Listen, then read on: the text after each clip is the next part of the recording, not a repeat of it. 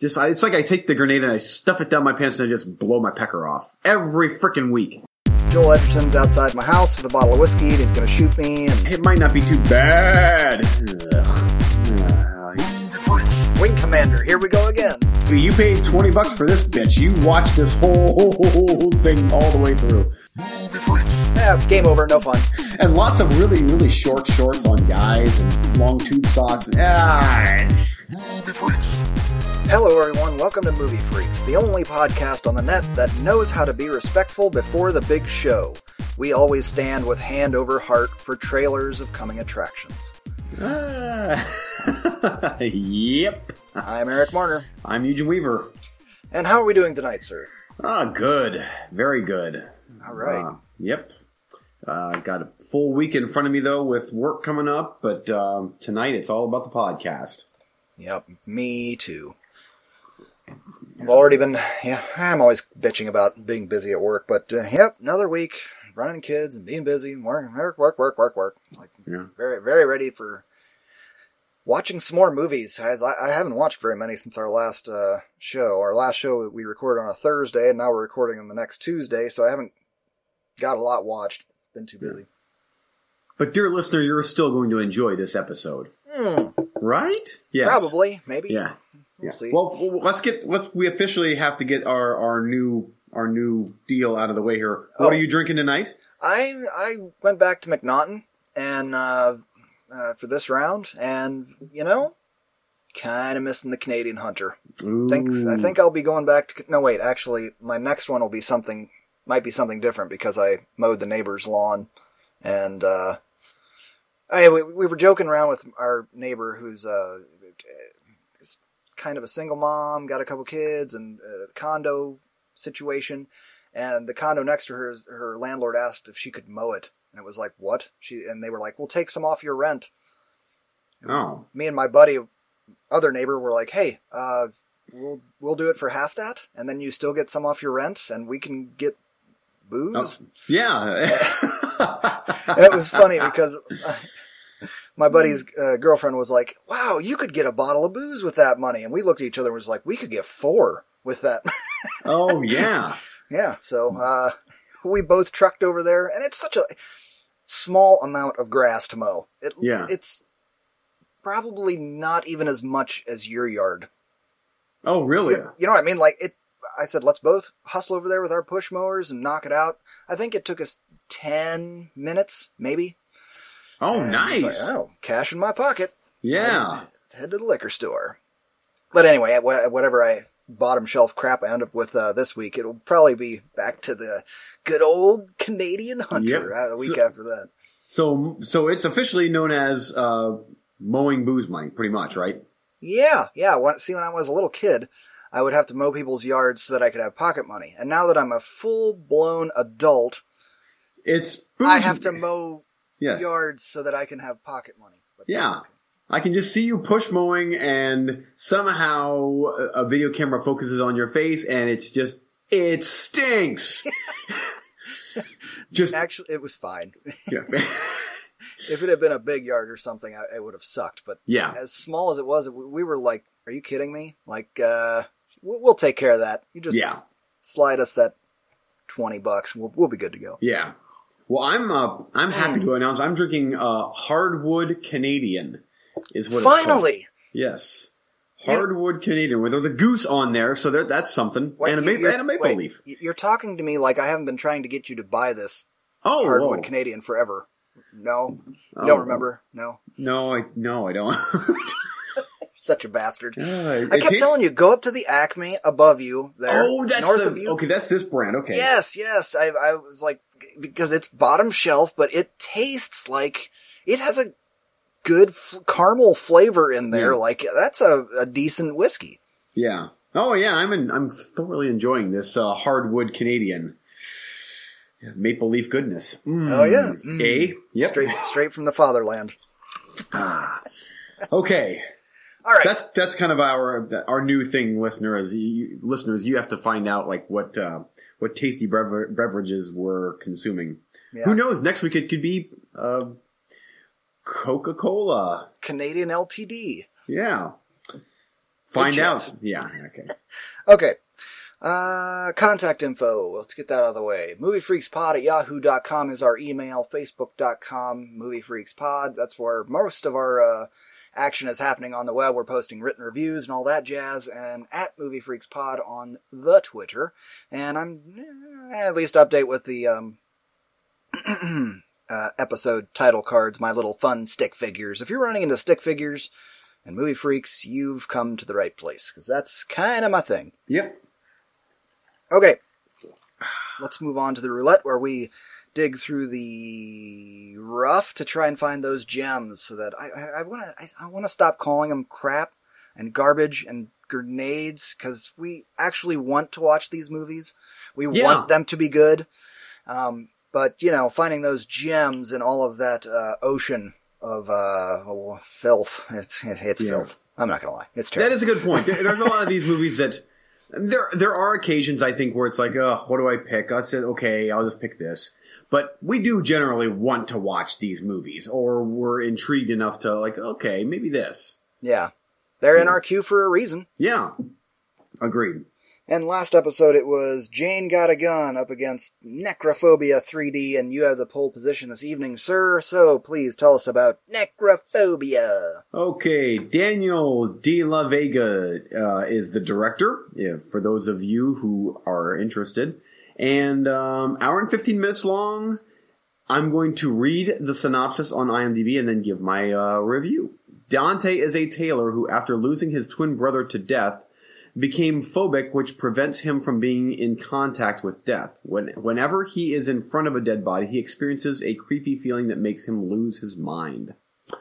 Um, I might end up. Sp- I'm gonna spoil this movie because I don't care. Okay. Uh, it's awful. It was awful. Um, and it didn't. It didn't have to be awful. It really didn't. But it, it was. You know, back in the day, it. I'm. I haven't watched PBS in God knows how. Is is PBS still a thing? oh yeah. Oh yeah. okay. Big, Well, back in the day, whenever you whenever you turn on PBS, it had this certain style of filming to where it's like very video, very very video ish, and and it just ah, it's the PBS channel. That's immediately what. As soon as the movie started, I'm like, oh boy, oh everything's in focus. Ev- like everything is in focus. It's not very filmic. It's more of a video. We're watching Yeah. video. I know what you mean. Yeah, and some of that might come from the fact that this, I guess, this was shot in 3D, I guess, or converted to 3D, whatever. Uh, I didn't watch it in 3D, thank God. Um, but uh, oh my lord, I, I, I'm not going to give it a zero.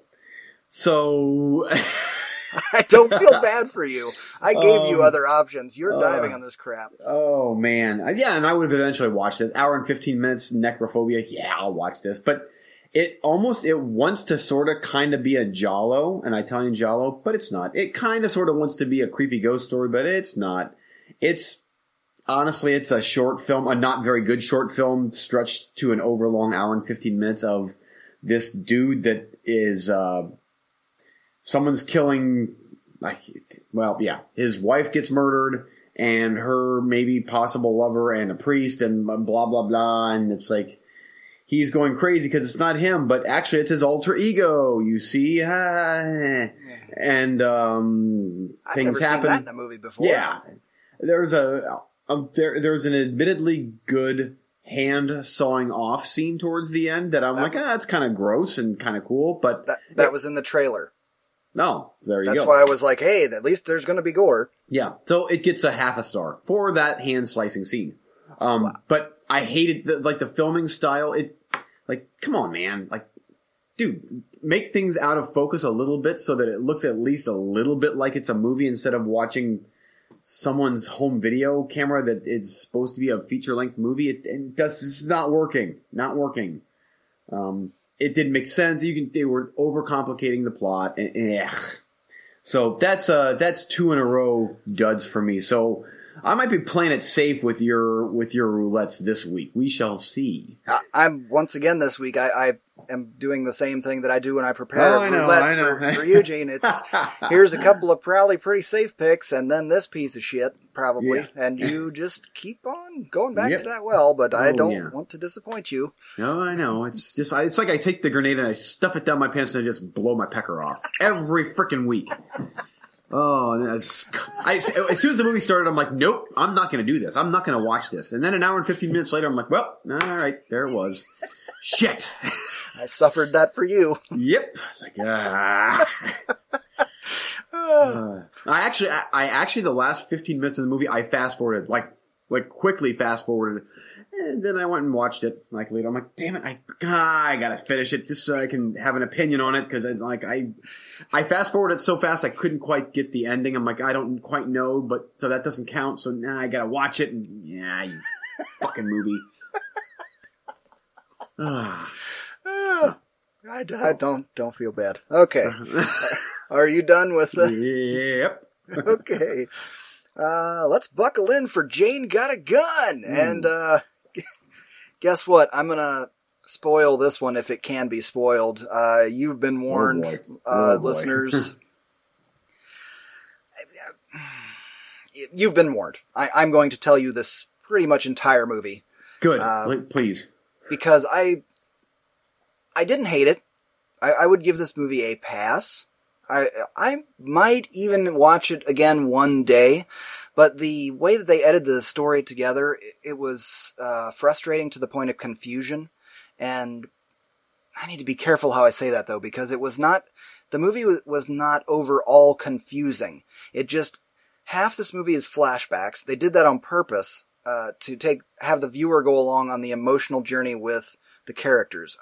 Getting ahead of myself.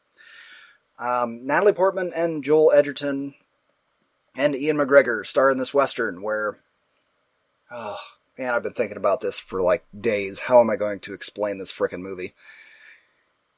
I'll present it a little bit the way that the movie itself did. Okay.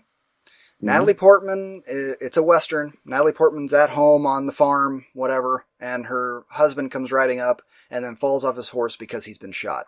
So she goes to the uh, neighbor, which would be Joel Edgerton, I Mhm. guess, and as soon as he sees it's her, puts a rifle on her and says, "You're not welcome here," and go away. And she goes into his house, and it's like a hovel. So clearly they have some sort of past. And then she goes and uh, the husband's last words are not last words. Damn it! See this? Ugh. Her husband said, "Oh, the so and so gang is coming for us, so we got to prepare." Okay. So she goes to Joel Edgerton for help. He says, You're not welcome here. They have some history, you guess. She goes to town, buys a bunch of guns and crap.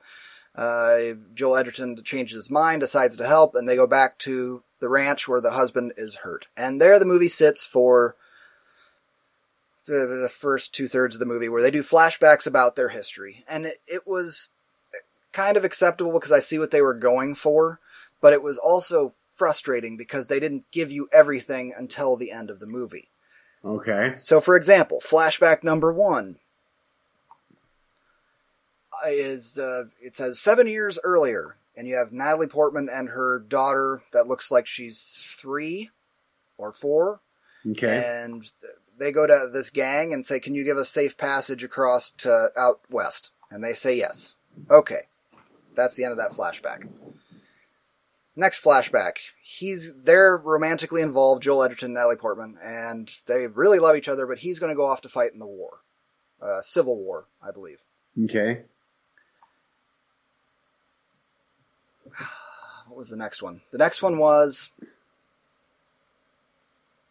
uh, uh, she's at home making the ranch happy with her now husband that's not Joel Edgerton, and they have like a seven year old daughter. So you see, with the daughters things, I'm totally like, what is going on with these kids? I don't understand why there's one daughter that's seven years old and seven years previous she was four. Huh? Oh, okay. yeah, like what? Ah. So what what's happening? So what happened what what turns out the story is that right after he went off to war, 3 months later she finds out she's pregnant with Joel Edgerton's kid. okay. He never comes home from the war. She assumes that he's dead and decides to go off and make another life for herself or whatever. Joins this gang. This gang says they'll give her safe passage. They're actually wanting to start a brothel and they're kidnapping these women. The one guy in the gang says, Hey, I really like this girl. I want to marry her and quit being a thug. And they're like, No. And so they kidnap, take her away from the camp in the middle of the night, put her in a brothel, and they tell him that the kid is dead, that they killed the kid. Joel, Edger- Joel Edgerton's kid. So you're like, all right.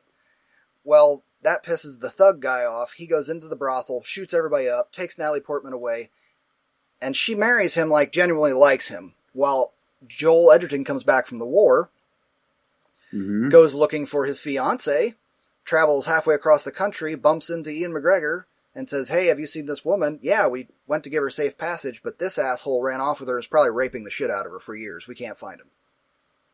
Totally lied. Ugh. So he, Joel Edgerton catches up to them, shows up on their ranch, and sees that they're actually happy. And so he just fucks off to be the neighbor and is just drunk, miserable bastard. But then later we find out that she had a kid with this guy and they're happy, and then it turns out their daughter isn't even dead, and there's a big action scene at the end. It's okay. It's an okay movie. It's not the worst thing I've ever seen in my life. But they didn't have to edit it that way. Like, you could have got us, that's bad writing. You could have got us along emotionally on that journey of them not trusting each other and not seeing each other for so long without 15 flashbacks.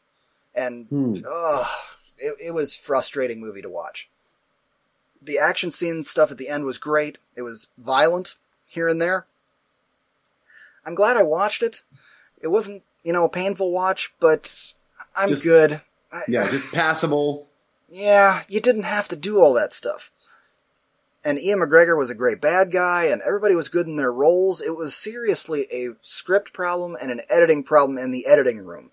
Yeah. But I think that the script was designed that way with all these flashbacks. Just it was annoying. I there was a lot of behind the scenes stuff that, that with that movie, obviously, and people quitting, people getting fired, or what? Maybe not getting fired, but no, people it was quitting. it was directors coming and going, and then actors leaving because they wanted to work with that director, and then they'd find somebody else to fill the role. Joel Edgerton actually co-wrote this movie, and he was going to be the bad guy, but then uh, Michael Fassbender left, and so he became this other character.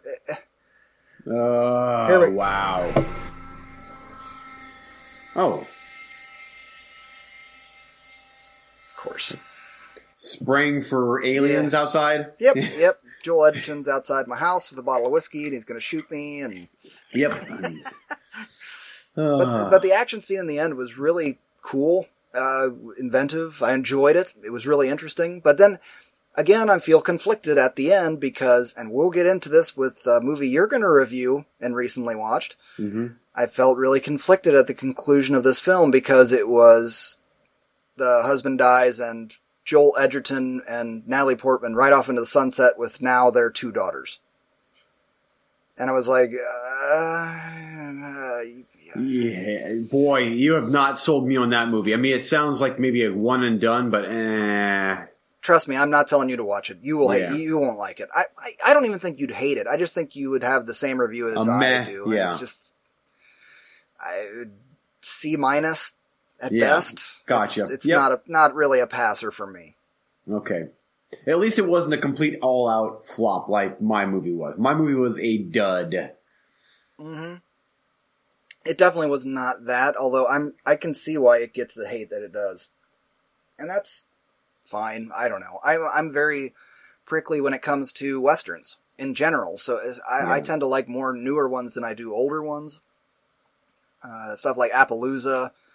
Yeah, I more- still haven't more- watched that one. I still have not seen that. It's a good flick. Yeah. But anyway, uh, yeah, it, it's spending a little more time on the roulette tonight because I've got less to watch. And I really kind of wanted to talk about this movie. It's such a weird anomaly of cinema because the performances all work and it's shot really well, but it just, man, that editing. Yeah, I see why you did it that way, but you just, you could have done better. Yeah. Yeah, and it, I mean that thing came and went in the theater so fast. I so picked, fast. I picked it two years in a row in the Fantasy Movie League oh wow. because it got moved twice. And then it still moved out of range, and I didn't. I don't think I got it the second time either. Then it was just buried like, okay, it's coming out, now it's done. yeah it's gone. Yep. Okay, well, yep, that's uh, that's one I'll be skipping. I nah. Oh, it's not for you. Okay, next round. okay. So first up on your roulette is a movie called Rams. From uh, it's an Icelandic movie from director Grimur Hakonarson. Lots of Something. O's with slashes and Yes, dots over lots them. of those. Yes, lots of little slashes. Uh, on in a remote Icelandic farming valley, two brothers who haven't spoken in forty years have to come together in order to save what's dearest to them: their sheep. so, yeah, it might not. It might not be too bad. Oh, wow.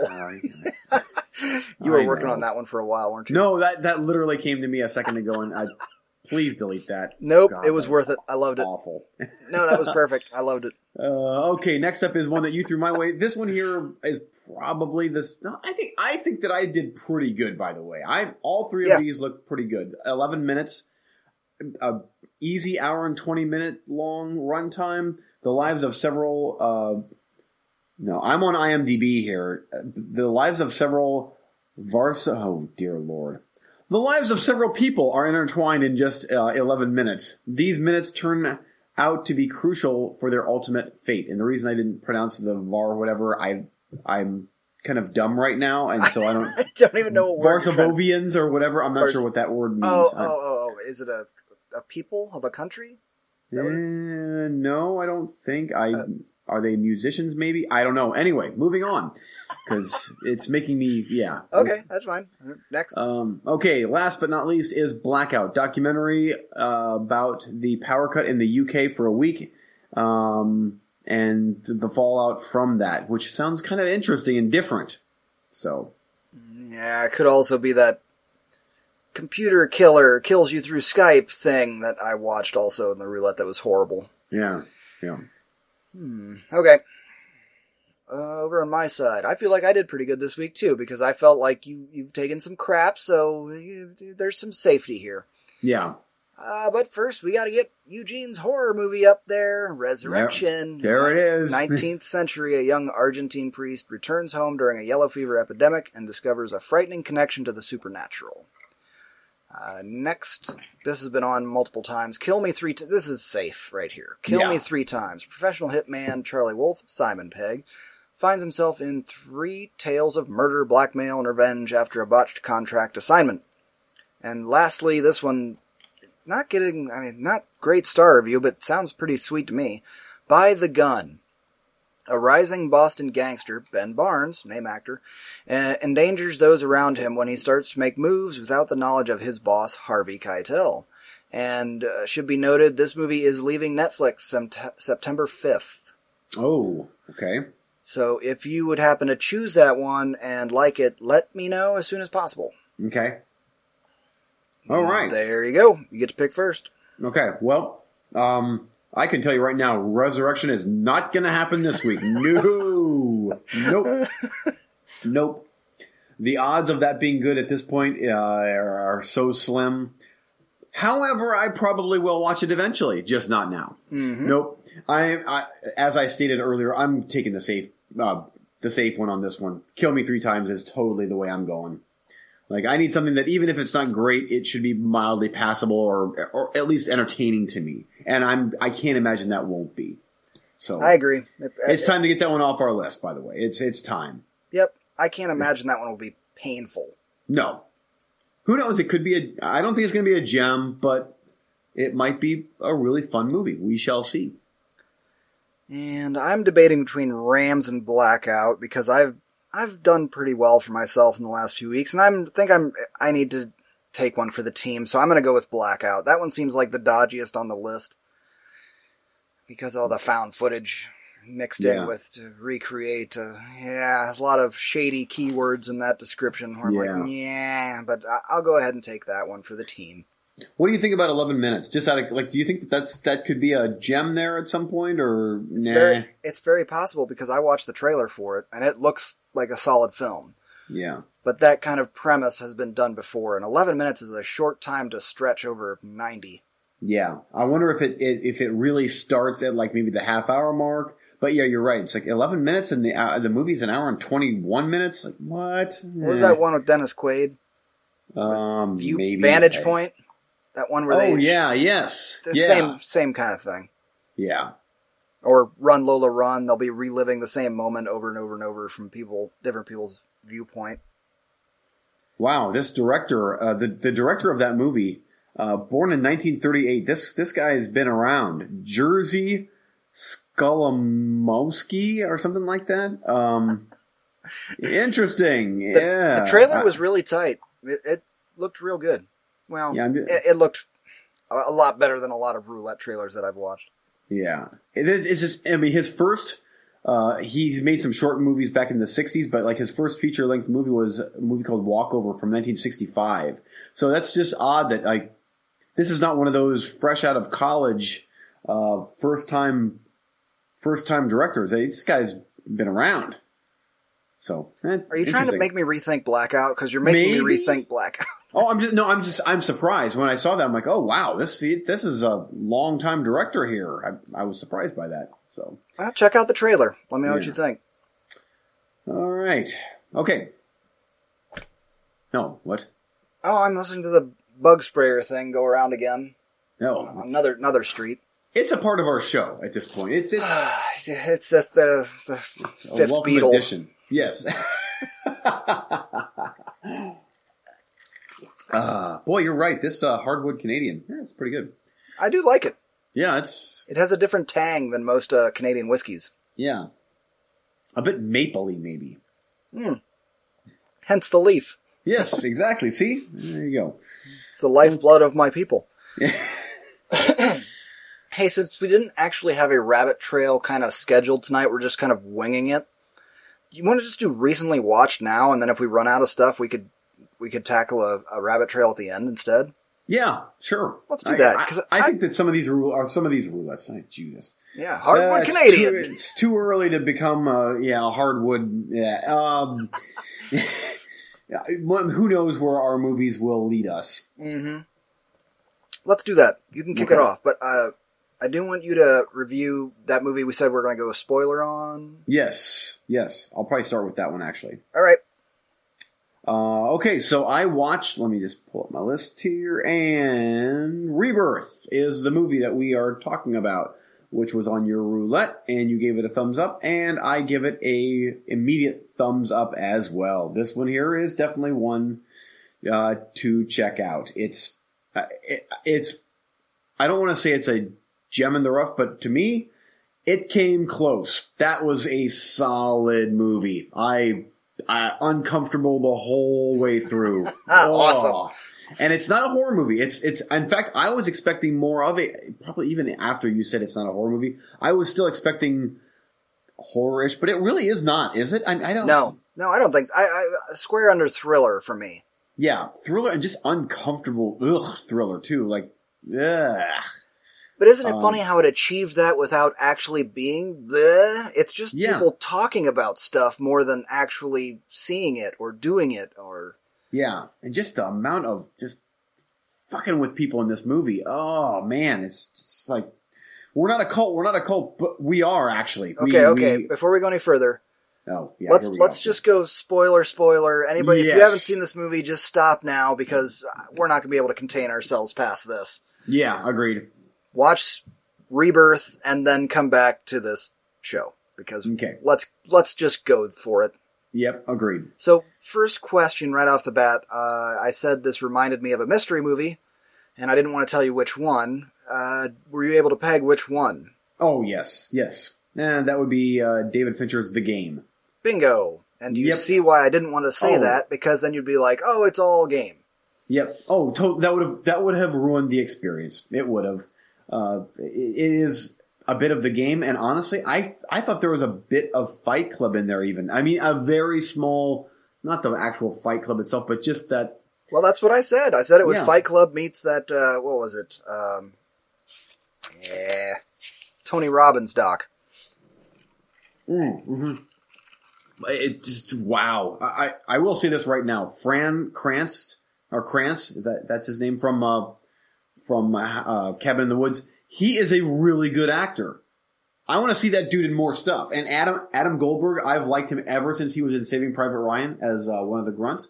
I want to see him in more stuff. I think he's a good actor. I agree.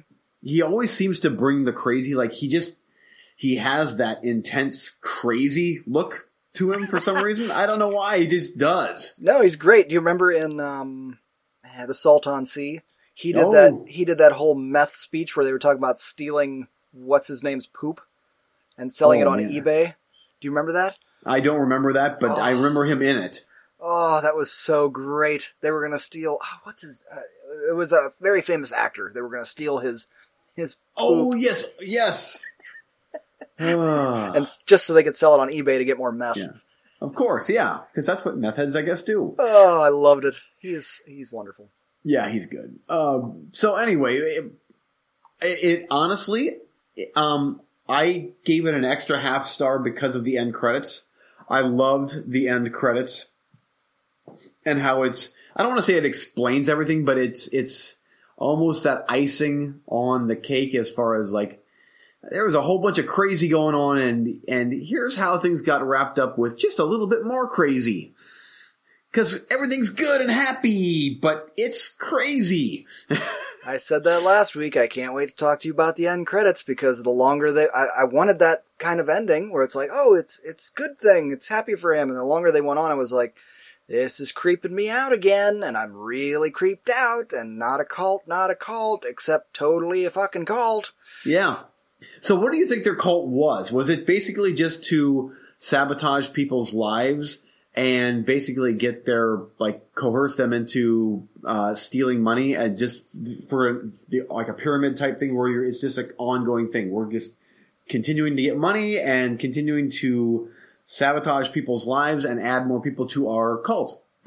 I don't know that they were sabotaging people's lives, and from their point of view, this is the way that I took it. It was setting people free so that they don't have to be constantly connected to their electronic devices and they spend more time face to face with people and real interactions and really getting out there and living life and in you know doing whatever they not about material possessions that's where the fight club kind of angle comes in Yeah. and the way that they do that is by freeing people from the system by separating them from their corporate slave masters.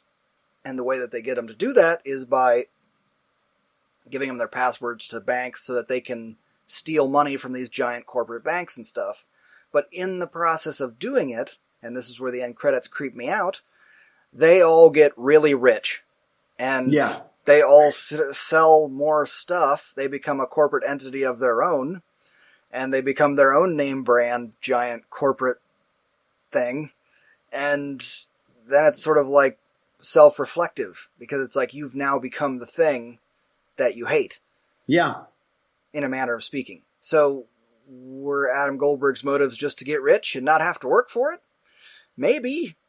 But, uh, yeah, that's where it's like, ah, I'm Oh, uncomfortable. wow. This is weird. And the little kid was like, that when I go on my first rebirth, Oh, I and I was like, oh my god.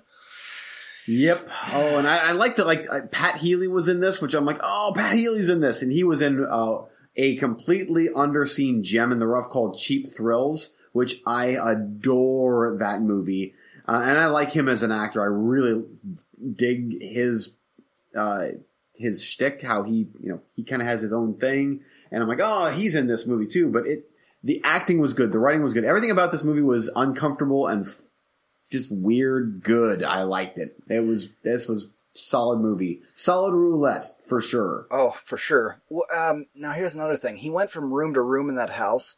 Oh man, Was there one that made you feel more uncomfortable than the other? Because the one where he walked in on the one With where the he guy got, the he got punched in the face, yeah, that was like this. I was like, this is horrible. Like uh, this is so uncomfortable. And like, if I were him, I would have just left. I'd have been like, eh, you know what, my bad, I'm out, and I would have yeah, gone. yeah. Or I would have kicked the shit out of that guy. I, I, I, I ugh. Maybe, but he doesn't But- have the guts to do so. yeah. But, he was like, "You win." You oh, I, yeah. then So fast weird. forward to the next scene uh, Oh, where they convince him into the room and it's the sort of red light Yes, that room and i would because that's the, this movie is so much more about the crap filth that you're thinking about than it is about what they actually do. It's so implied, like, oh, how does that make you feel? I really like what he's talking, how he says that he's Oh, so yeah. strong and powerful. I'm like, okay, so everybody's gonna fuck now, right? Yeah, exactly. and then Oh, it, you know it doesn't really that's not the design of any of the rooms and it's like Yeah. okay that's a thing within me more than it is the movie yeah, because they don't actually do any of those things the worst hmm. fate that he suffered was getting one punch in the face Yep. Yeah. Now I will say that the, that there was hints, just slight hints, also of uh, Stanley Kubrick's Eyes Wide Shut in there as well, uh, with the Illuminati and just that whole thing going on. It's a little bit. I just it just the manipulation and unexplained. You know, like why don't you get this? Like this is we're, this is a good thing. Why don't you get this? Ugh, creepy cults, creepy culty goodness. Check the movie out. Yeah, it. That was, I'm I'm so thus far I am impressed with the Netflix original movies, the Adam Sandler movies. So far, thumbs up on the the one I watched. I haven't watched the uh, the one that you watched that you gave a thumbs up to, but I liked the the ridiculous six or whatever it was, and this one here is a good movie. yeah I, I was really impressed with the quality in this film Yeah, me too, definitely. and i would And you, watch it on blu-ray i would buy this bluray I, Oh I would, yeah, I'm I really totally gonna watch this one again. Totally gonna watch this one. Also, I liked the uh, when they when we first meet the quote unquote ringleader guy. Yeah. that he can he comes up and he's just kind of this this schluff guy, like hi everybody, and then he just starts to just go off on everybody, and then really goes off on on uh, Fran Kranz's character, and just like. Dude, really? You made the same joke as the last guy, and Oh, just makes was- him feel so awkward. Oh, I, I like I said, I was sweating through most Yes. of the. Did you seriously, dude, bro? Did Yeah. you really just make the same joke that that guy made five seconds ago? It was like Yeah. I wanted to, to just die. Yeah, and then we hottie blonde behind him starts in on him. Oh, it was just oh, it's just one uncomfortable, awkward moment after the next, after the next, after the next. And that scene where she said, "You don't belong here," and then they went into the other room and had this whole conversation where she just repeated everything that he said with a questioning tone. That is good writing, but if you don't have good enough actors to sell that scene, that could have been horrible. That could have ruined the whole movie. But it totally worked for me.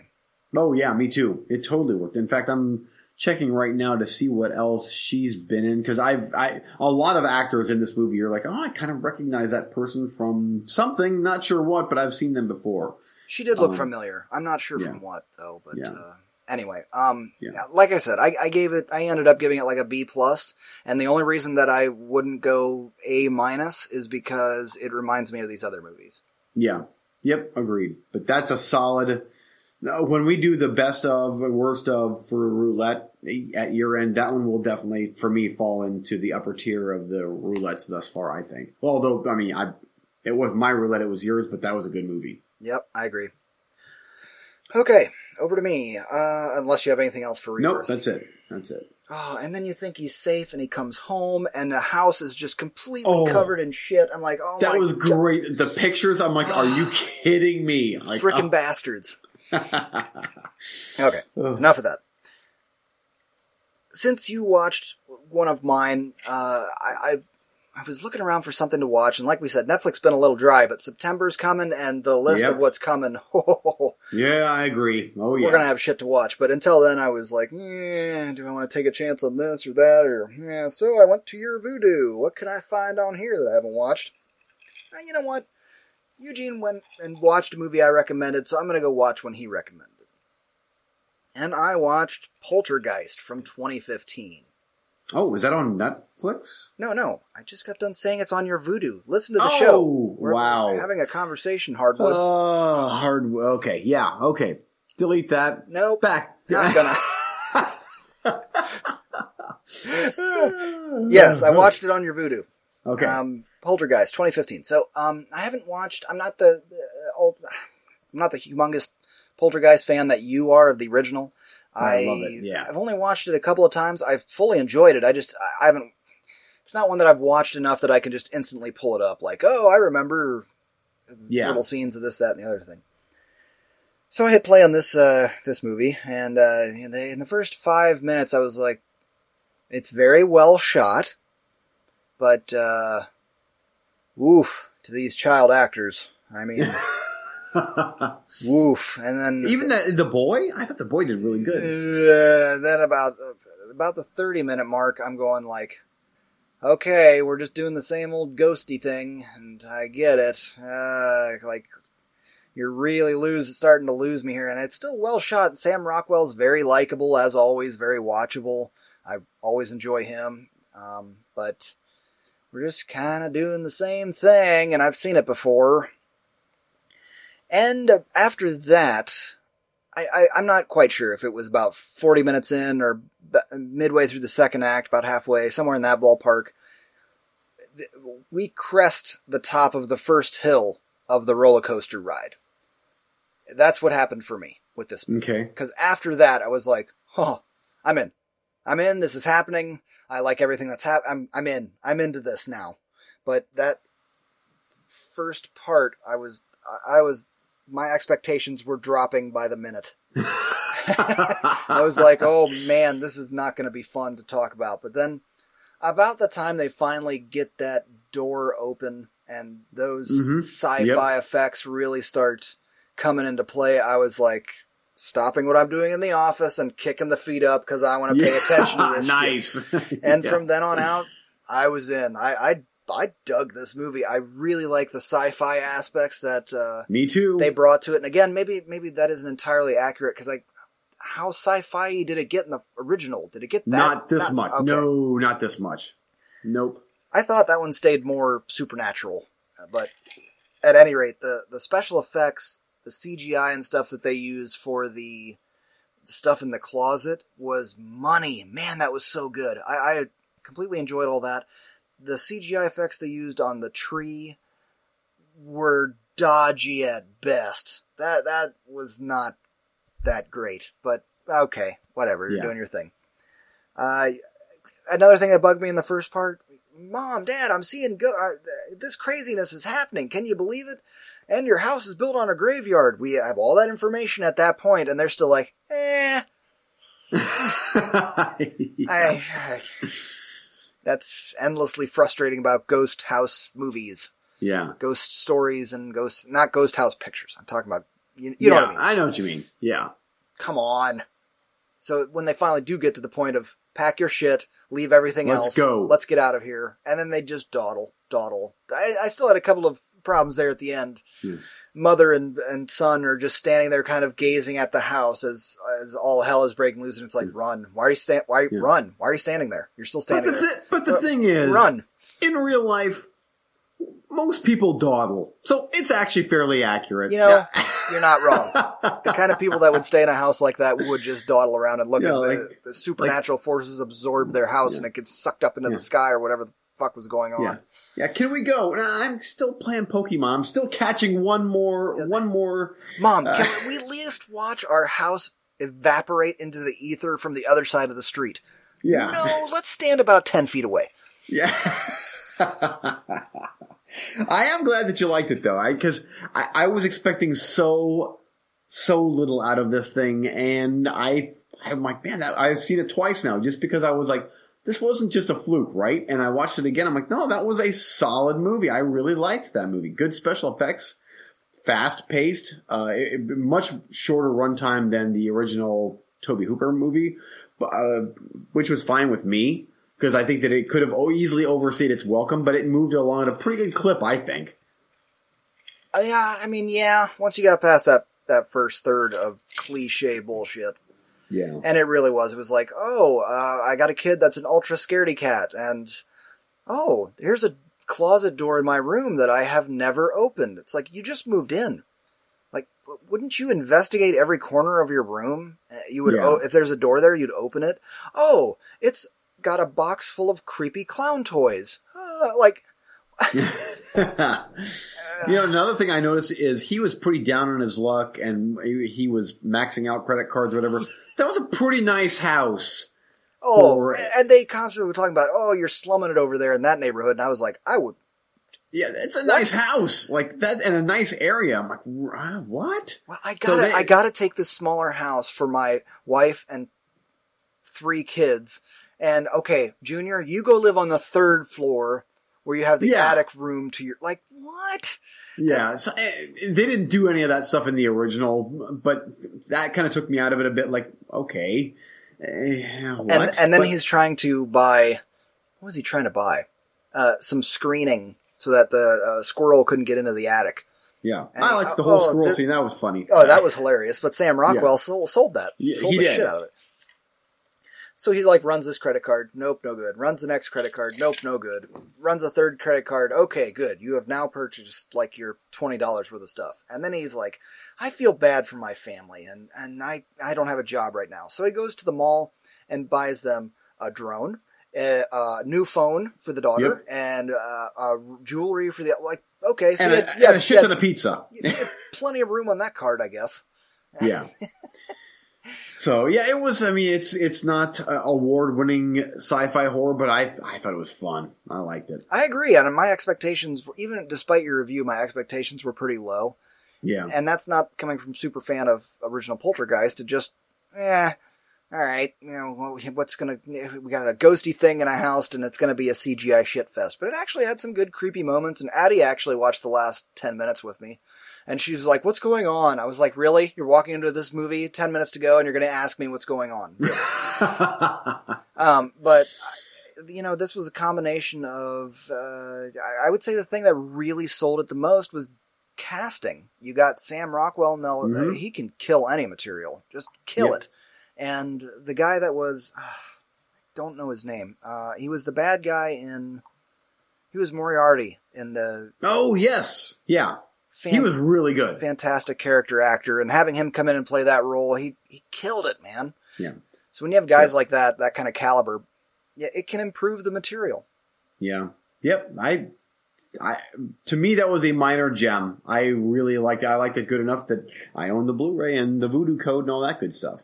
I agree. Back to you. Okay, so um, this is this next review is a movie that I literally have not seen since the VHS days back um, when I worked at the Video Connection, and it was released in theaters. It bombed, and then it just kind of just randomly appeared on VHS, and I watched it, and I'm like, wow, that was a that was a good movie, and then it disappeared again. I think that it got a, a DVD release but it was again a very minor one, and it was I think in full screen. Uh, so I did some research, and I'm like, oh, this movie has got a a, a UK Blu-ray release, Wait, and it's I, I- now I kind of want to guess. okay, Uh, okay. keep going, but don't tell me the title just yet. And Okay. maybe give me a genre. Um, oh well, I mean, we talked about it already this past week uh, while I was watching it. Oh. Okay. Uh, I don't remember. So, ah, forget. okay. Ah, Okay. game over. No fun. Ah. Uh, um, okay, so uh, what always intrigued me about, about this movie is that it never got a a widescreen release, even on DVD. I'm like, what? Really? Not a widescreen release? It's a full screen release for a movie that would greatly benefit from a widescreen release, and that is 1992's A Midnight Clear. Uh, this is a war movie uh, or anti-war movie, I guess you could you could say, directed by uh, Keith Gordon. Um, have you ever heard of Keith Gordon? No, but the first time I heard of a Midnight Clear was last episode when you teased you were going to watch it. I, I, I, I, yeah, I guess we were texting a little bit about it, but you just asked me if I saw it, and I was no, I've never, I've never heard of it. Okay, well, uh, he the director he mainly dabbles in uh, TV directing. He directed uh, some Fargo episodes. Uh, which is a great show. Uh, okay, so the storyline for this movie is uh, World War II psychological drama plays out at Christmas as U.S. GIs hole up in an isolated cabin in the Ardennes against a handful of Germans cut off from their main force. Combat weary and short of rations, both sides are determined to survive. And this actually, for anybody interested in a in a masterpiece of modern uh, war movie cinema that very few people I think have seen is uh, the uh, movie called Joyeux Noel, and uh, it's a very similar storyline. I don't think I've heard of that one either. What? Oh man, Joyeux Noel is so good. That's that's a true story uh, from World War One about the French, the Germans, and I believe the British. They're all on the front lines, and it's Christmas, and they all do a truce on Christmas Eve or whatever to to not fight and to celebrate Christmas together. It's so good. I, mean, I wept. There was a, that movie. Korean movie. that did a similar thing. Uh, oh, shit, what is it called? I'll look into it. Sorry, derail. So anyway, so this movie is kind of a little bit a take on that, except this is World War II. Uh, The cast is fantastic. Peter Berg, Kevin Dillon, uh, Arye Gross, Ethan Hawke, Gary Sinise, John uh, C. Uh, McGinley.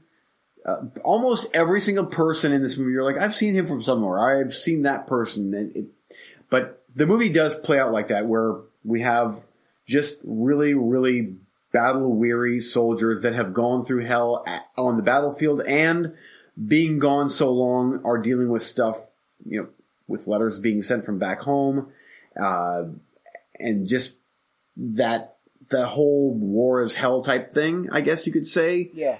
is so prevalent in this movie. Every bit as much, I think, as some of the really big blockbustery war movies. This is a, a much more small scale. There's no big epic battles or anything in this, but it's still the whole way through. You get that feeling of just war sucks. Um, I'm surprised, honestly, that this movie has not got more of a following through the years because it has the the score is about the only thing that I think that really dates this movie is it sounds a bit 90s ish, which is so odd to say at this point because it's Yeah. you know, but it, it's a, it very much it had the score. I'm like, yep, this I can tell this was made in the '90s.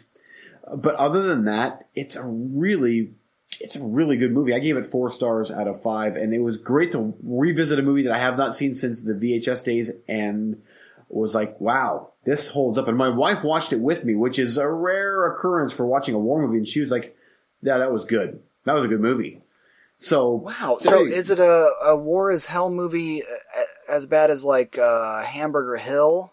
No, no, no, no, no, no. What That's about a uh, that Mel Gibson Vietnam movie? Because that was pretty damn depressing no, too. not like that either. There, this is there's no huge epic battle scenes. I mean, there's some scenes of violence in it, but it's more of a character study on just battle weary soldiers and just trying to be just trying to be humans instead of these war machines at the, the tail end of a huge war. Uh, a good movie, man. It's very worthwhile importing. Unfortunately, this is a Region B Blu-ray, so otherwise, I would say, please, I here's here's my Blu-ray. Watch this movie uh, because I don't want you to watch it on DVD or. But I can watch those things and it doesn't look horrible. uh, but no, it's full screen. That sucks. Oh, yeah, It's that like, does suck. ah, It's like, like I can get by DVD. That I understand DVD, whatever, but it's like you can't even have it on full. Like it's full screen. You can't even have it on the original aspect ratio. Yeah, no, that that's kind of a deal breaker for me too. Yeah. So anyway, but uh, it's very, very well shot, and uh, I mean, and I'm make, maybe I'm making it out to be this this this glorious masterpiece of cinema, but it, it's just a very, uh, very quiet, intimate look at war and what it does to affect us as humans. It's it's a very good movie, and I think the more people should see it. Cool. So Well, I'll I'll keep my eyes peeled. Hopefully, it'll get a U.S. release or something along those lines. I've never I've never heard of that one, but it, it sounds uh, like up my alley. yeah, Okay. all right. Um, what should I do next? Of my two things, uh, Bat- No. Batman: The Killing Joke. Uh, Okay. This came out a few weeks ago, and I had a, a viewing night over at my buddy Dave's house. A bunch of us comic book nerds got together to watch it. He bought it the day it came out, and this was the adaptation of the Alan Moore novel, uh, graphic novel. And that was uh, the the graphic novel's not that long. It's not a huge thick book or something, but it it's often heralded as one of the best Batman graphic novels that's ever been put out there. And I've really liked it for a long time until a few years. I believe that was man. Am I getting that wrong? Yeah, that was Alan Okay, just making sure. Um, No.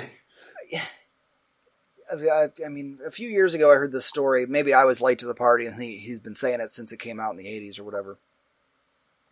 Where no, no, he said that's that's the last Batman story because at the end he kills the Joker, and I was like, what? I don't remember that. So I went back and reread it and was like, that is such a vague take. Um, at the, at the end of the graphic novel, the last page is a nine panel page. Do you know what I mean when I say that? There's Yeah. Nine. Yep. Okay. And it's uh, Batman holding Joker as the cops arrive, and Joker tells some bad pun joke, and he Batman starts laughing, and it starts to rain. And in the next couple of panels, it pans down to a puddle, and they both are laughing, and then the laughter stops, and there's just rain in a puddle. And it's like, no, I, I very clearly implied that he snapped the Joker's neck right there. I was like, what? Okay, I didn't really get that at all, but he's. Oh, uh, It's often apparently it's often been debated among the comic book community of whether or not that is a what happened or not, and I didn't get that impression at all. But maybe I just wasn't reading enough into it. Either way, irrelevant. I don't even like that ending. I, I it reeks of trying to be controversial when you wouldn't have to be.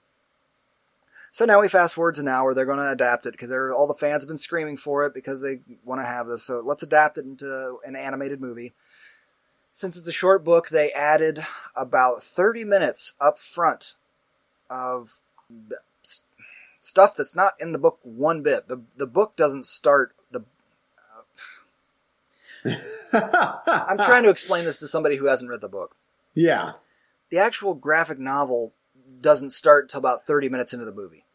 Does that make sense? Yes. Yes. Okay. I, I follow you. and it goes Yep. from there. So all that stuff they add before it. A lot of people are debating. Oh, it's kind of interesting, and I kind of like it. I watched it. and Was like, no, I don't like that. I don't like what they did, and it does not work, and it does not make sense. And this is one of the few DC animated films where I'm like, you took away from the source material. Like uh, that stuff that you put up front vastly took away. You want me to spoil it because you're probably not going to. Please do. Don't Yeah, shit? please Okay. do. No, I, no, this is interesting, but I'm not sure if I'm ever going Okay. to watch it. The, the story of the killing joke is that it, it gives an origin to the Joker in a sort of way where it, uh, he's a struggling comedian. He doesn't really have, still doesn't have a name, uh, and uh, uh, he, his wife is sick, and he, he doesn't have a job, and he wants to. make some money to help support his wife and, and yada yada and so he bumps into these criminals at some whatever and they say, "Here, come put on this red hood." And they're like, "You're the Red Hood gang?" And he's like, "No, there actually isn't a Red Hood gang. It's just a thing we made up and we put somebody different under the hood every time, and then uh, we pull off a crime, and that way nobody knows who the boss is." Okay, Okay. So- All right. he goes to do this thing, this one-time robbery at his old job where he lost his job. He puts on the red hood, the cops show in and bust it up, and Batman busts it up, and he falls into a vat and becomes the Joker. So that's where the red hood comes from. You remember watching the movie Under the Red Hood? Oh yes, fantastic. Yeah, and that was where that all came back around. Okay. This was, yeah, this Joker's origin. Yeah. So far, I'm in. I mean, Oh, the original graphic novel is cool, but it just, this movie, wait till I tell you what they changed. So, okay. Then, uh, now he's the Joker. Now we come to this graphic novel, uh, the the meat of it, where he decides that he's going to show Batman that anybody can be the Joker. We are all the Joker if we have one bad day. So he kidnaps Commissioner Gordon, and he shows up at his, Commissioner Gordon's daughter's house, Barbara Gordon, shoots her, and it damages her spine. That's why she ended up in a wheelchair Okay. uh, undresses her, takes a bunch of pictures of her naked. It's all implied. They don't actually quite show that in the book, but it's implied that he does that. While she's naked and bleeding, takes a bunch of pictures of her, and then puts Gordon on this, uh, strips him naked with a bunch of midgets dressed like angels and demons holding on to him, Oh. puts him in this funhouse car going in a circle, and puts all the pictures of his daughter naked and bleeding up on the screens. He's trying to drive Jim Gordon completely bonkers so that he can prove anybody can be me. But it doesn't work, and at the end, Batman grabs him, and we have that whole nine panel rain ending that's, I guess, vague. I just thought he got arrested, but Jim Gordon doesn't go mad, and he sort of proved the Joker wrong. at The end. Now, what this movie added at the first 30 minutes is Barbara Gordon is Batgirl, in case you didn't know. Okay. So the first 30 minutes of this movie is Batgirl doing her thing, and she wasn't technically trained by Batman necessarily. Like, she was doing her thing, and then Batman met her. She was just imper- uh, like, I'm part of the family too, and then he trained her afterwards. So he kept bumping into her and saying, hey, maybe knock it off because you don't have the right training, and you're kind of bumbling around out here. And they would fight back and forth, be a little catty, yada yada. That's okay with the graphic, with the history of Barbara Gordon, as far as I know it. That's no big deal. But then at one point, uh, they start implying that those two had a relationship. Like Batman was banging Batgirl. And, and then at one point, while they're arguing with each other on a rooftop, she literally grabs Batman and makes out with him and then throws him down and rips her shirt off and they fuck on a rooftop Oh, and then okay. and then fade into graphic novel starting. And I was sitting there like, you got to be kidding me. They're trying to give it more disturbing weight. They're trying to make it more disturbing because Batman had a relationship with Batgirl when it was already plenty disturbing enough. yeah. And that doesn't go with the characters for Batman. He wouldn't do that. That uh, yeah. So not no good. I'm not going to say no good because this movie has a lot of fans, and you know maybe I'll watch it a time or two again and I'll reevaluate. But as it stands now, I'm like, eh, boy, that's one of the weaker ones of the DC animated universe, in my opinion. What did the other people think? Mixed reviews, kind of Yeah. kind of mixed. It it also I kind of struggled with it because they got Kevin Conroy and Mark Hamill back to do Bat, excuse me, Batman and Joker. And those are the two guys that do it in the animated series. And this is very much the uh, in the animated style of the animated series, which is much more focused towards kids. So seeing them be so adult, just In eh, it was like, wow, what? Uh, it it would have worked better. Like Under the Red Hood, it didn't matter because it had no relation in voice acting or animation style to any of the kiddie shows, the younger kid shows yeah. no big deal. Be as adult as you want. I, it doesn't bother me. But seeing the kid show version be so adult, it was just awkward. It, it just felt awkward. Wow. Okay. All right. Interesting. It's definitely I- not I- one that I'm saying you got to watch this. Nah, Yeah. I'd put about four or five others ahead of that. Eh. Okay. I still root for DC. I do. I I want them to to succeed. I love their characters. I I, think that uh, Suicide Squad was a minor misstep. I, it's not awful, but uh, that is that's I don't. I we've talked about this. I don't. I don't want get to. Yeah, I don't want to get into it yeah, either. yeah, yeah. Anyway, But I felt the need. To, I, it was weeks ago that I watched it, but I, I've just been holding it back. gotcha. anyway, so uh, Okay. I don't know. Uh, hey, listener, what did you think of the Killing Joke? Am I way off base here? Am I? I'm, I don't hold me to the, the DC history or the comic book. I'm I'm no scholar. I, I should get Dave on here because he knows the shit. Like he's true comic nerd. Does he have a favorite uh, comic book? He's Spider or- Spider Man. He's Spider Man. Oh, really? Okay. Yeah. Oh, yeah. Yeah, he's more Marvel guy, but we have great conversations because we're not assholes about it. We can Exactly. sit down and talk about the shit, and it's fascinating. Before we uh, actually watched this movie at his house, we had a round table of about uh, eight people, I would say, and we all sat around talking about uh, the DCEU, talking about what'd you think of Batman v Superman, what'd you think of Suicide Squad. You know, it, it was a great conversation. Ah, it's cool. Nice. Yep, and most of the people that I think actually me and Brandon were the only uh, DC fans there. I, uh, I shouldn't say that because they they like DC too, but uh, at that table it would have been me and Brandon DC, everybody else Marvel. Wow. But that's okay. It was a totally civil conversation. That's the thing Yeah. that's weird about the internet. If you actually get out there and talk to people, most people aren't going to be assholes about this shit because we're all fucking dorks for liking it yes. and everybody Yeah. recognizes that. They're- you're Yeah. gonna bump into your ugly people, but eh, whatever. Yeah. The loud minority. hmm okay, I've blabbed on once again forever about DC. Go on. No, you're good. Over to you. Uh, okay, so I could do a TV show or another movie. And obviously, for a movie, it would be a lot more lighthearted. I'm not going to get into a more depressing war stuff. I only have one more thing, and I don't have much to say about it. So go ahead and go. I'm I'm shocked about the TV, so I kind of really want to hear that. Go TV, TV, then your movie thing. I'll do my one last thing, and we can call it a night. Okay, okay, sounds good. Uh, so I finished up Star Wars Rebels season one, All right, I like it. and uh, oh wow, uh, I I and you will be happy to know I took my time with it. Um, I really tried to just slow down, try to enjoy it, and not burn through the entire season one in like two days. So, and I did. I, it took me about a week and a half. Okay, uh, how long was the season? Was this a 35 Um, episode season, or was this Uh, let me see here. No, I think that like it a was 13? um, That's the usual- 13, okay. 13 episodes. Okay.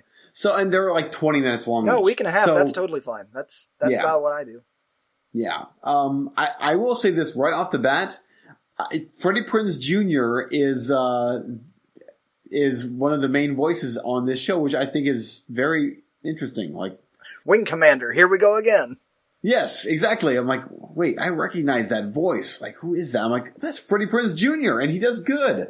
Uh, but I love how this show, uh, I've only watched several episodes of Clone Wars, and I know that you are a huge fan of Clone Wars. You watched all of the seasons. I watched the movie, ooh, eh, and a couple of the episodes I know, from season one. Trust me, movie in season one, eh, yeah, it progressively stair stepped, got better all the way through. Every, I mean, it got to the point where not only every season was better, every episode was better.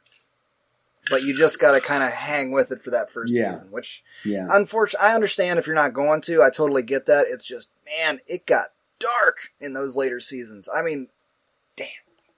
Yeah, and and this here is is no exception. The first half of season one, I'm like, okay, it's episodic, it's good. It's the very, very, very beginnings of the Rebel Alliance and how it's being formed, and how after you know the Empire has been overseeing the entire galaxy, and now we've got some some people trying to do something about it.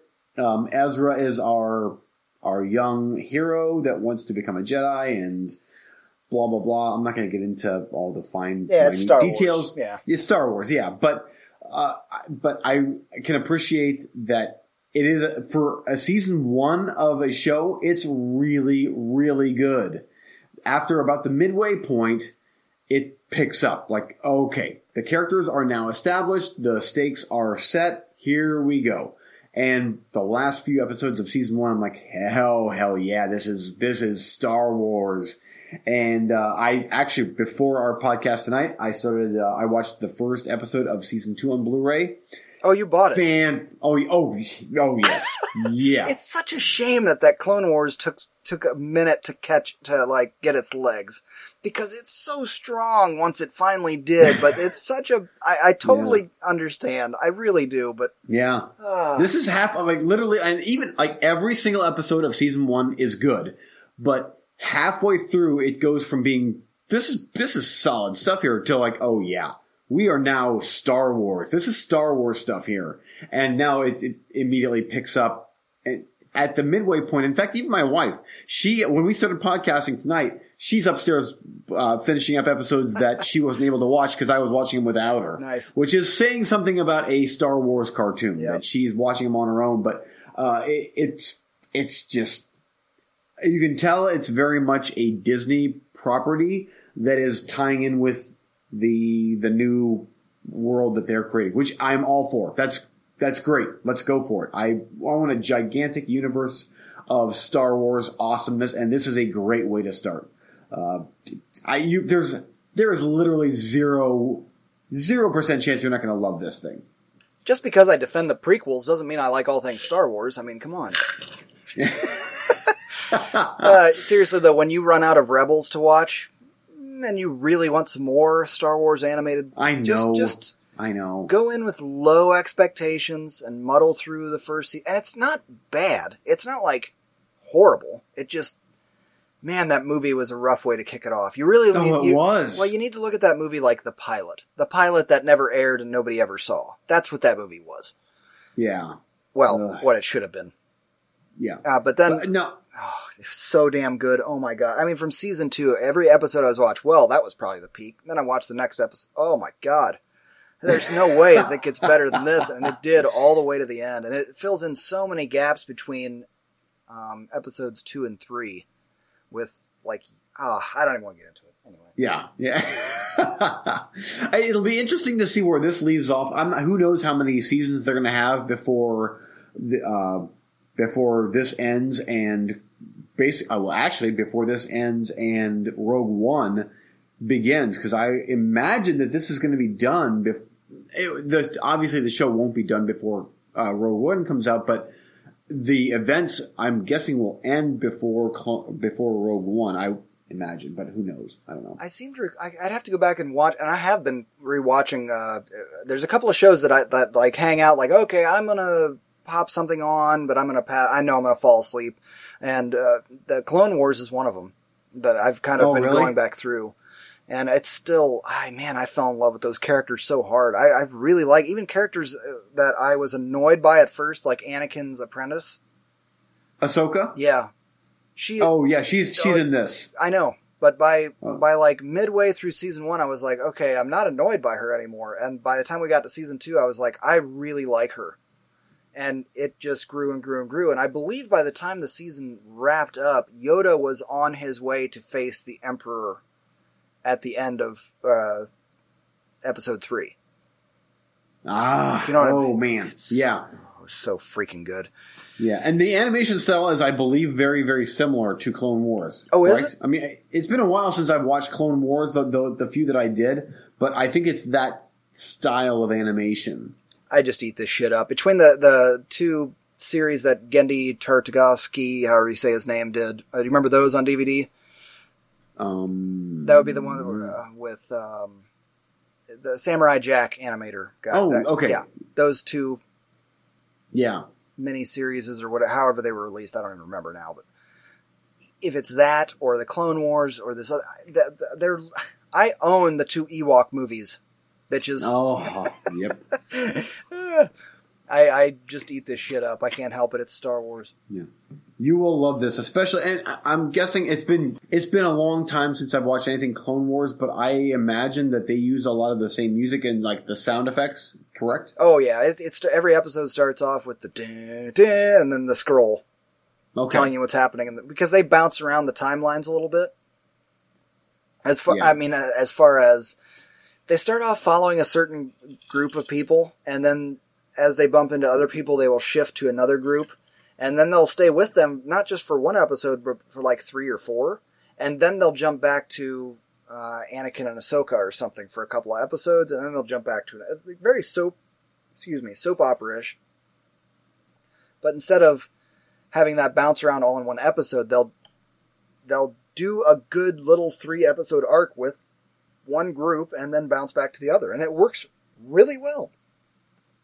I really like the way that, they, that they did that because it gave you time to emotionally attach to the characters along the way. And may, maybe I'm just being Star Wars dork and uh, I'm into it. Look at a lightsaber. Wee. it's so great. Oh, and I, there's there are certain things that have already happened in Rebels that I'd like to talk about, but I'm like, eh, just hold on. Yeah. I want you to experience it for yourself. I'll get there. Yeah so uh, you're just blind buying the shit. You're you're it was. Oh yes, okay. yeah. I mean, and it was on sale at Best Buy, and I had some Best Buy points, so I'm like, okay. I'm I'm gonna dive on this. Let's see, and I was hooked. And then I'm like, okay, pre-order. I'm buying season two right now because I am not gonna wait. On, no, I'm buying this right now. Nice. So it showed up today in the mail. I was giddy. I'm like, oh, before podcasting tonight, I'm gonna watch this. oh, it's so great. I love it. Uh, okay. Anyway, what movie? Okay, and then the movie is a science fiction master. No, it sucks. Uh, Without Warning from 1980. What, um, what is that? Uh, Greydon Clark directed. Um, I love that you keep telling me who directed these pieces of shit, and they're, they're directors I've never heard of. yes, but Jack Palance is in this, and Martin Landau is in this. Seriously, oh, they actually so are in this. Old sci-fi movie. Yes, it's uh, okay. So 1980, uh, Scream Factory released it. It's um, oh, uh, you blind bought it because Scream Factory released it. Yes. Uh, fuck. Uh, hour and 35 minutes of literally. Oh, oh, and get this. Um, where's his name? Wait, wh- what's it called again? Uh, it's called Without Warning. It's an alien invasion movie.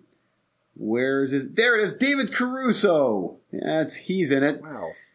from 90, a really really young, really young guy, but um, it's uh, people running around the woods, uh, running away from. If you see the way the alien looks, you're like, oh, that that creature has been ripped off in other movies because it's like it's kind of an almost iconic looking face or head, whatever. Um, so it's, uh, I guess, some alien is is moseying around the woods, and he's throwing these frisbee things, and the frisbees are actually alien things with little claws that latch on to bad actors and suck their blood. Um, In the not too distant future, future, somewhere in time, and- yeah. yeah, that's what Yep. it sounds like. Go on. Um, it goes on and on, and at some point they end up in a bar, and there's a lot of bar talk. You know how that goes, and not believing what's going on, and then drinking, and then fisticuffs, and eh. Uh, the budget is one hundred fifty thousand dollars. Oh, for a Jack Palance movie in the '80s, like I know he would have been older then, but oh wow, it must have had a Yeah, I lot of artistic indie cred to you know, get Yeah. that kind of name. And no, Yeah, but uh, yeah. So anyway, it, it goes on, and th- some, somehow this movie has a pretty big cult following. It just did not do it for me. And I here's here's the funny thing: I've watched it twice now. Like I I, I watched this a while ago, and I'm like, huh, that kind of sucked. And then like uh, yesterday morning, I'm like, you know, I should maybe try that again because it's 80s and aliens. I what if I like this and I like just just like cigarettes, just keep smoking them. They they start to taste good. No, no. Oh, finger just hovering over the fast forward button. I'm like, no, no, no, nope. That's Scream Factory, baby. You paid twenty bucks for this bitch. You watch this whole thing the way all the way through. Ah, so I love it. Anyway, two things that yeah, make you so- hover on the fast forward button: a roulette and an expensive Blu-ray. Yes, yeah, exactly. Like hovering but not pressing. so anyway, there it is. No, I just Uh, picture you with a coffee and a beer and a cigarette and a hovering fast forward button. You're like, we're gonna earn all these things, motherfucker. Yes, yes, and just just questioning, questioning where I'm at in life, watching it for the second time. And the thing is, yeah, I'll probably watch it again. I know you will. and lots of really, really short shorts on guys and long tube socks. And, ah, Oh, I see where it's going. That's why you. Oh, I know. Yeah, and David Caruso and the gaping eye wound at one point. With, yeah. Red Bush coming out of his short shorts.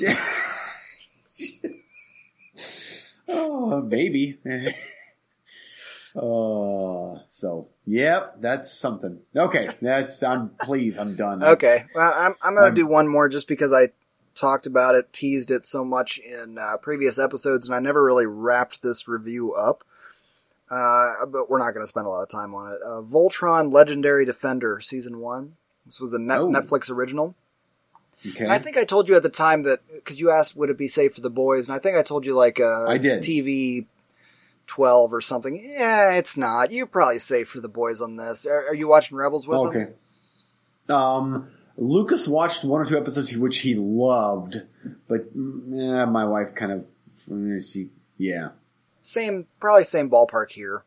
I, I don't think you're going to get too much trouble uh, Okay. with this one. Uh, There might be a thing or two here that with the villains being kind of creepy or something, but other than that, uh, I quite enjoyed it. It gets a little repetitive in the in the later half of the season because it's like, oh, we got to go find the lion thing, and then we'll fight some people, and then we do this, and there, somebody cracks a couple of jokes, and there's some mice, and oh, okay, it's random, but it's anime. We, uh, Yeah. but overall, I quite enjoyed the series, and that's coming from somebody who has no background in the original Voltron. Um, but uh, I, I did enjoy it, and I look forward to watching more. I, I thought it, it kind of walked the outline of uh, anime tropes, but that was okay. I enjoy that kind of stuff. So especially when it's a, a sci-fi setting, bring it on. It, it was fine Yeah. by me. It, it- it's hard. It, it's amazing to me that they can sell.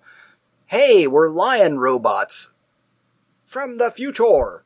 and it's that's a cool fighting thing, you know. And everybody's like, it's fighting, it's it's lion. It's, why your robots look like lions again? Why don't they look Yeah. cooler or sleek or something? No, they're lions. In a weird way, it's It works. it still worked. I yeah. totally dug it. I enjoyed it all the way through. So I, I would definitely watch more. And uh, another Netflix original. I I'm not going to say home run, but I would say I totally enjoyed. And Thumbs up. uh, if- uh, one of those things to put on the back burner when you're looking for something to watch with the kids here a few years Yeah. down the road when they're a little more age appropriate for this kind of stuff. That's when you throw it on. Then, Yeah. then it's perfectly enjoyable. Right now, they're watching the uh, Pokemon show from a couple years back. They are my kids are addic- My kids and me maybe are addicted to Pokemon. Oh, I love that app. Just so you know, it is you're still playing that so game. fucking ad- oh dude i it's it's ridiculous it's ridiculous like my wife and i sometimes plan routes to get to places here in canton like okay so the pokestop is here if we just swing by then we can go here i'm not joking either Oh, that's, great. I love it. I, I haven't yeah, played it but- months.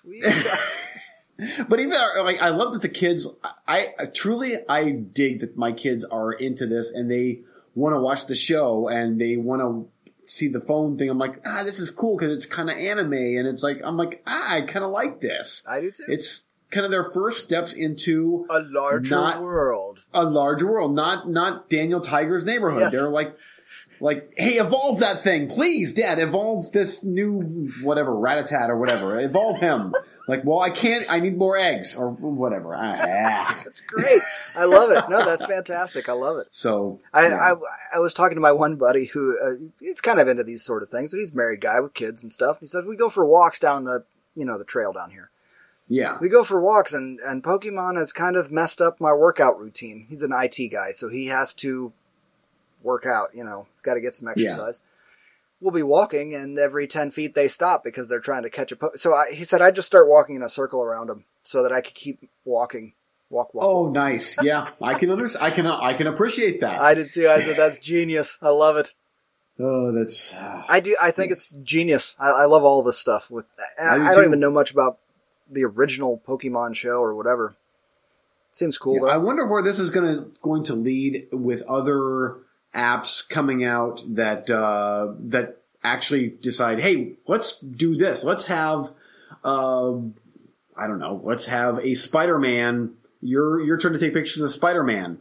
Uh, you want to know? Because I could tell you.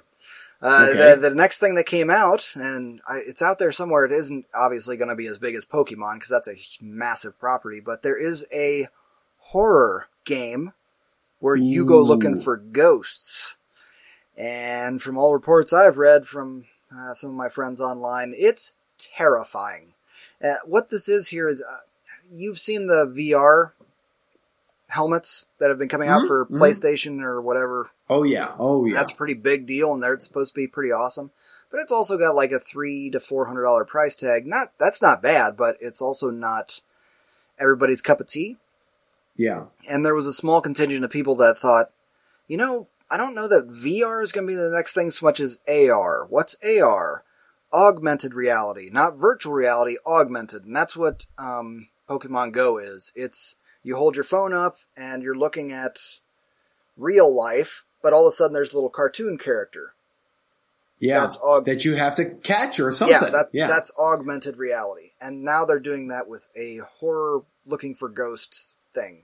oh, that's great. It is great. And you know what? I have to agree with the small contingent that think that's going to be bigger than VR. I have to agree. I think that augmented reality video games are going to be maybe not the next thing, like it's going to take over everything or some shit, but I think that it's going to be massive. yeah. It's going to be massive. No, I mean, think about that. Think about like playing a live action Ghostbusters. I know I'm a big Ghostbusters fan, but like you're a Ghostbuster and you're out looking for ghosts, and your phone is your proton pack, whatever. And that's just a off the top of my head idea. There's there's so many different things that you can do with something like this. To where you're, you know, you're trying to catch Spider-Man in action. You're, you're. Now the you Spider-Man thing is genius. I haven't heard anybody talk about that. That's even Well, better than the Ghost thing. But the Ghost thing that I'm talking about from the screenshots that I've seen, It's not Ghostbusters. It's more like Ju-On. Ooh, wow. So like, Oh, oh, You're- hard scary. Not not even like comfortable scary. Like I can't go in my bedroom because I found one in my closet. Oh, that's awesome. That's so great. and I'm I'm a 42 year old guy, and I'm like, oh, please bring it on. I I love it because I'm playing Pokemon with my kids, and it's literally like we're outside and we're together as a family, and it's it's a fun thing. I I totally dig it. I yeah. I So, agree. I think it would be cool Yeah. too. ah, What's another thing that you could go and catch and collect like that? Is there Yeah, something we could do that would be movie related? Like if you go to a, uh, I don't know, a horse racing track or a desert kind of area, then you could find Mad Max. Or if you go to a, a carnival with a Ferris wheel, then you could find the Joker or something. Yeah, yeah, and even like yeah, with with Marvel and DC, I think that there there's a whole bunch of games that they could come up with. Like, hey, you pick you're one of the Marvel characters, and you have to go collect whatever. No, the And characters. That would make sense. You go to a, uh, well, uh, the way they make Pokemon hotspots, you could have maybe program it.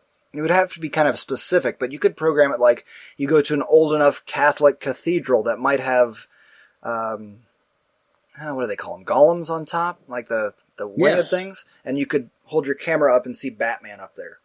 Oh, that would be so cool. Boom, you got Batman. Yeah. Take a picture. my wife, my wife, by the way, have has uh, she's she's far and above uh, surpassed me on Pokemon. Like she is I like addicted. that you're playing separate now. Holy crap! Oh yes, we were at the concert we were at last night. We were walking around Blossom like, okay, where is the Pokemon? Like, oh, here's a Pokestop. Let's go over here. Like before, like we're trying to find Pokestops and gyms and Pokemon at a concert that we paid top dollar for. So there you go. That's Pokemon, and that's how it's seeped into our lives without warning. No.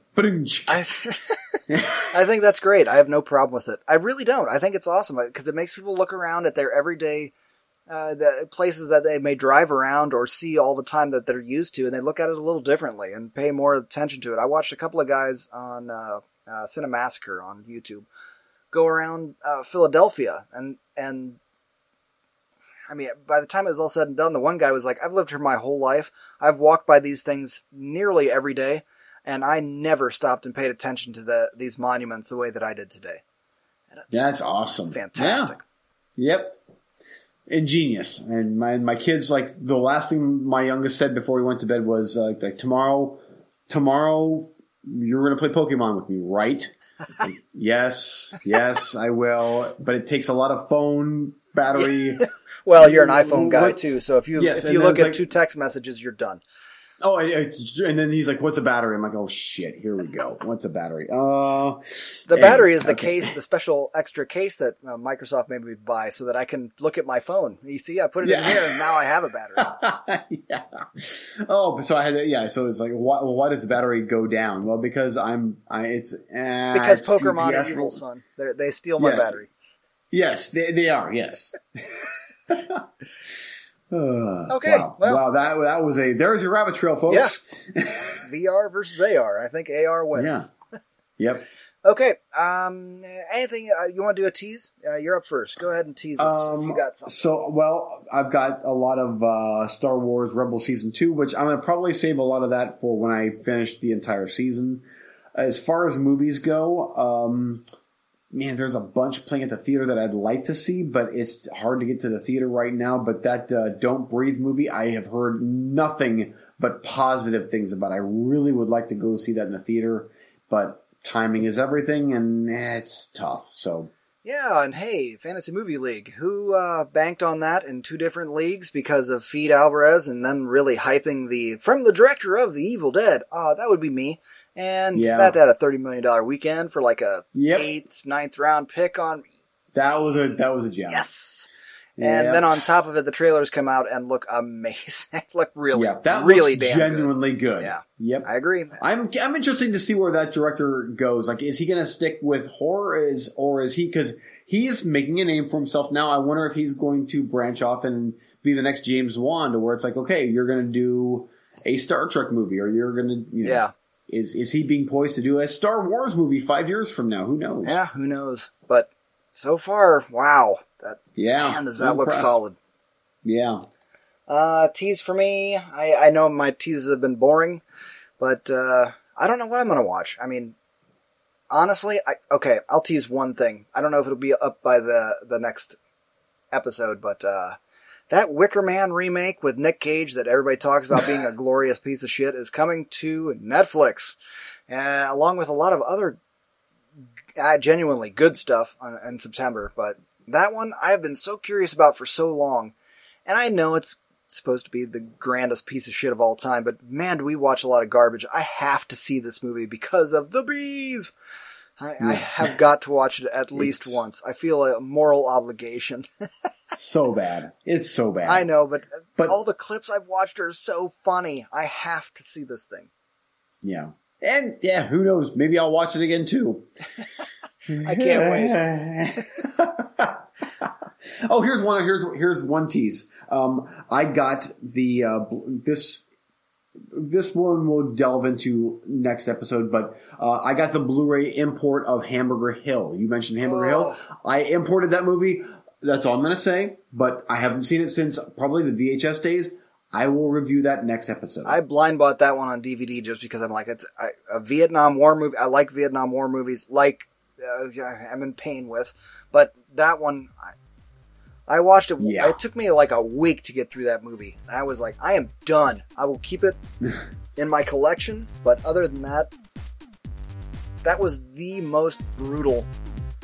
Ah, it's not entertaining. It's so hardcore. yeah. Well, review will come soon. You're like, ah, queuing that bitch up. Okay. Oh yeah. Uh, I think that's gonna do it. Uh, anything else you want to add for tonight? And that's it. All right, man. That's going to do it for this episode. I'm Eric Larder.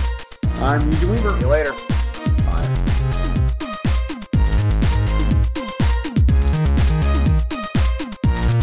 Thanks for listening.